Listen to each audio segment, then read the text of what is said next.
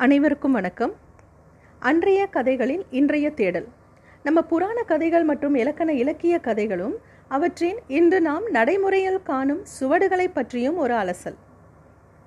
அடுத்த தலைமுறையினருக்கு இதை கொண்டு செல்லும் பொறுப்பு நம்முடையது.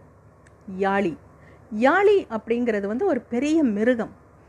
அந்த மிருகம் வந்து நம்ம புராண கதைகள்லாம் நம்ம பார்த்துருப்போம். அதே மாதிரி வந்து இப்போ இருக்கிற கோவில்களில் வந்து நிறைய இடங்கள்ல இந்த யாழி அப்படிங்கிற அந்த மிருகத்தை நம்ம பார்ப்போம். அதாவது வந்து சிற்பங்களாக வடிவமைச்சிருப்பாங்க. மதுரை மீனாட்சி அம்மன் கோயிலில் இருக்கிற ஆயிரங்கால் மண்டபத்தில் இந்த யாழி அப்படிங்கிறது அந்த தூண்களில் வந்து சிற்பமாக வடிவமைச்சிருக்கிறத நம்ம பார்க்க முடியும். யாழி அப்படிங்கிறது மூணு வகையாக சொல்லுவாங்க. மகர யாழி சிம்ம யானை யாழி அப்படின்னு சொல்லிட்டு மகர யாழி அப்படிங்கிறது கடாவின் முகத்தை கொண்டது. சிம்மையாளிங்கிறது ஒரு சிங்கத்தின் முகத்தை கொண்டது. யானையாளி அப்படிங்கிறது சிங்கத்துடைய முகம் இருக்கும். ஆனால் அதுக்கு தும்பிக்கையும் இருக்கும். தந்தமும் இருக்கும்.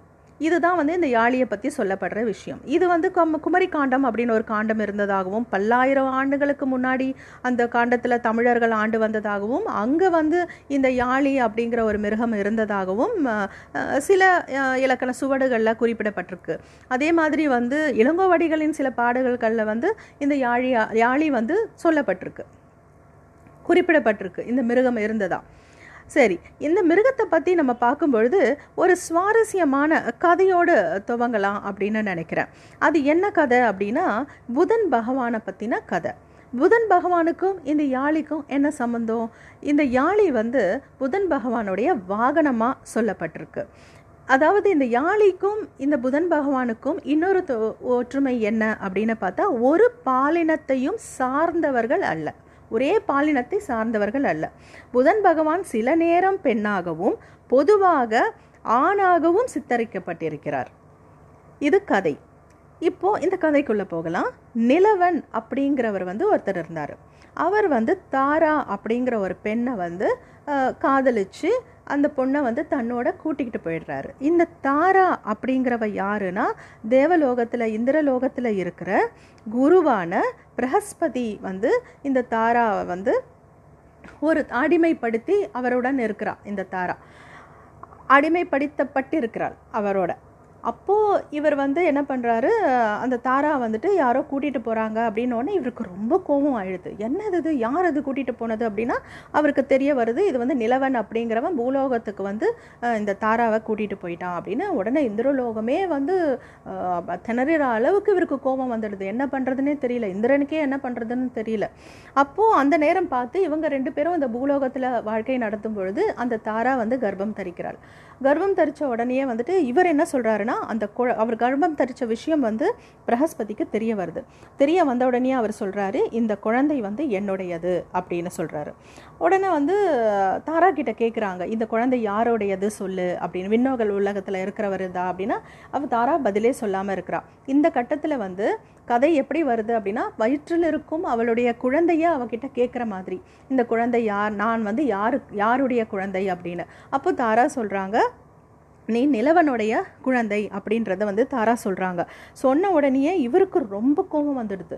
இவருக்கு ரொம்ப கோபம் வந்துட்டு அவர் என்ன பண்ணுறாரு சபிக்க ஆரம்பிக்கிறாரு. அவர் சபிக்க ஆரம்பிக்கிற டைமில் என்ன ஆகுது? இந்திரனுக்கு வந்து இந்திரலோகமே வந்து ரொம்ப இதில் இருக்கு இல்லையா? கவலையில் இருக்கு இல்லையா? இவருடைய கோபத்தில் தாங்க முடியாமல் அதனால் இந்திரன் என்ன பண்ணிடுறாரு? அந்த குழந்தை பிறந்ததுமே அது பிரகஸ்பதியோட குழந்தையாகத்தான் உலகத்தில் பேசப்படும் அப்படின்னு சொல்லிடுறாரு அவர். இந்த இந்திரன் வந்து இந்திரல் தேவலோகத்தோட அமைதியை கருதி அவர் அப்படி சொல்லிடுறாரு. சொன்னாலும் இவர் வந்து என்ன சபிச்சிடுறாரு அப்படின்னா நீ வந்து நிலவனோட குழந்தைன்னு அதை சொல்லியிருக்க இல்லையா? அதனால் அந்த குழந்தை வந்து ஆணாகவும் இல்லாமல் பெண்ணாகவும் இல்லாமல் நடுநிலையில் பிறக்கும் அப்படின்னு வந்து இவர் சபிச்சிடுறாரு. அப்படி சபிச்சு வந்து பிறந்த குழந்தை தான் வந்து புதன் பகவான். அந்த புதன் பகவான் வந்து ஆண் கடவுளாகவே உலகத்தில் அறியப்படுகிறார். அவர் மனைவியோட பெயர் வந்து இளா இளா என்ற பெண் அவங்களும் வந்து இவங்கள மாதிரி தான் அதாவது புதனை சார்ந்த அத்தனையுமே வந்து நடுநிலையில் இருக்குங்கிற மாதிரி தான் அவர் சபிச்சிருப்பார். அந்த சாபத்துக்கு ஏற்ற மாதிரி தான் அவருடைய மனைவி புதன் பகவானின் மதி மனைவியோட பேர் வந்து இலா அப்படின்னு அவங்க வந்து ஆறு மாதம் அவருடைய மனைவியாக அதாவது பெண்ணாக இருப்பாங்க. ஆறு மாதம் வந்து அரசாலும் அரசா ஒரு அரசாங்கத்தையே ஆள்ற அளவுக்கு ஒரு அரசனாகவே வந்து அவங்க வாழறதா ஒரு கதை இருக்குது ஸோ இதுதான் இந்த புதன் பகவானுடைய கதை. இந்த இடத்துல இந்த யாழியை வந்து நம்ம எப்படி பார்க்கணும் அப்படின்னா இந்த யாழி வந்து ஒரு ஆண் அதாவது ஆணுடைய உருவமாகவும் இருக்கும் அது வந்து பெண்ணாகவும் இருக்கும் அப்படின்னு சொல்லப்படுது. அப்போது ஆண் வந்து ஒரு கொஞ்ச காலம் ஆணாகவும் கொஞ்ச காலம் பெண்ணாகவும் தான் வந்து இந்த யாழி அப்படிங்கிற அந்த ஒரு மிருகம் வந்து வாழ்ந்திருக்கு. அதாவது இந்த மிருகம் எப்படி அழிஞ்சு போயிடுச்சு? இந்த மிருகத்தை எல்லாரும் வேட்டையாடிட்டாங்களா? இது இல்லைன்னா இந்த மி- மிருகம் வந்து தண்ணிக்குள்ளேயே மூழ்கி போயிடுச்சா? அப்படிங்கிற ஒரு கருத்து நிலவும் போது இந்த கதை வந்து எனக்கு சில விஷயங்களை சொல்கிற சொல்ற மாதிரி தோணுது. அதாவது ஒரு சில மிருகங்கள் வந்து ஆண் உருவத்தில் இருக்கும் அதுக்கு பெண் தன்மை இருக்கும் அப்படின்னு சொல்லும்போது அந்த இனம் வந்து பெருகிறதுக்கான வாய்ப்புகள் வந்து குறைவாக தானே இருக்கும். அப்படிதான் ஒருவேளை இந்த இனமே வந்து அழிஞ்சு போயிருக்கும். இருக்குமோ அப்படின்றது கூட நம்ம எடுத்துக்கக்கூடிய கருத்தாக தான் இருக்குது. சில சுவடுகளை நான் படி படிக்கும் பொழுது இது எனக்கு புரிய வந்த ஒரு சில விஷயங்கள். அடுத்தது வந்து இந்த கதையை வந்து நம்ம எப்போவுமே ஒரு ஒரு இது வந்து மதம் சார்ந்து அதெல்லாம் பார்க்காம ஒரு சிற்பம் அப்படின்னும் போது ஒரு சிற்பம் எப்படி வந்து எல்லா ஊர்லேயுமே தமிழ்நாட்டில் மட்டும் இல்லாமல் கர்நாடகாலையும் இருக்கிற ஒரு சில கோவில்களில் இந்த யாழி இருக்குது அதே மாதிரி வந்து ஆந்திரா தெலுங்கானா எல்லாம் இருக்கிற சில கோவில்களில் கூட இந்த அஹ், சிற்பங்களை பார்க்குறோம். அப்போ குழந்தைகள் வந்து இந்த சிற்பத்தை பார்க்கும்போது அந்த நம் முன்னோர்கள் வந்து எதுக்கு ஏதோ கற்பனையை வந்து செதுக்கியிருக்காங்க அப்படிங்கிறது இல்லாமல் இப்படி ஒரு மிருகம் இருந்திருக்குமா? இருந்திருந்தால் அவங்களுடைய வாழ்க்கை முறை எப்படி இருந்திருக்கும்? இன்னைக்கு டைனாசர் பற்றி உலகமே வந்து வியந்து பார்க்கக்கூடிய அளவுக்கு வெளி உலகத்துக்கு கொண்டு வராங்க.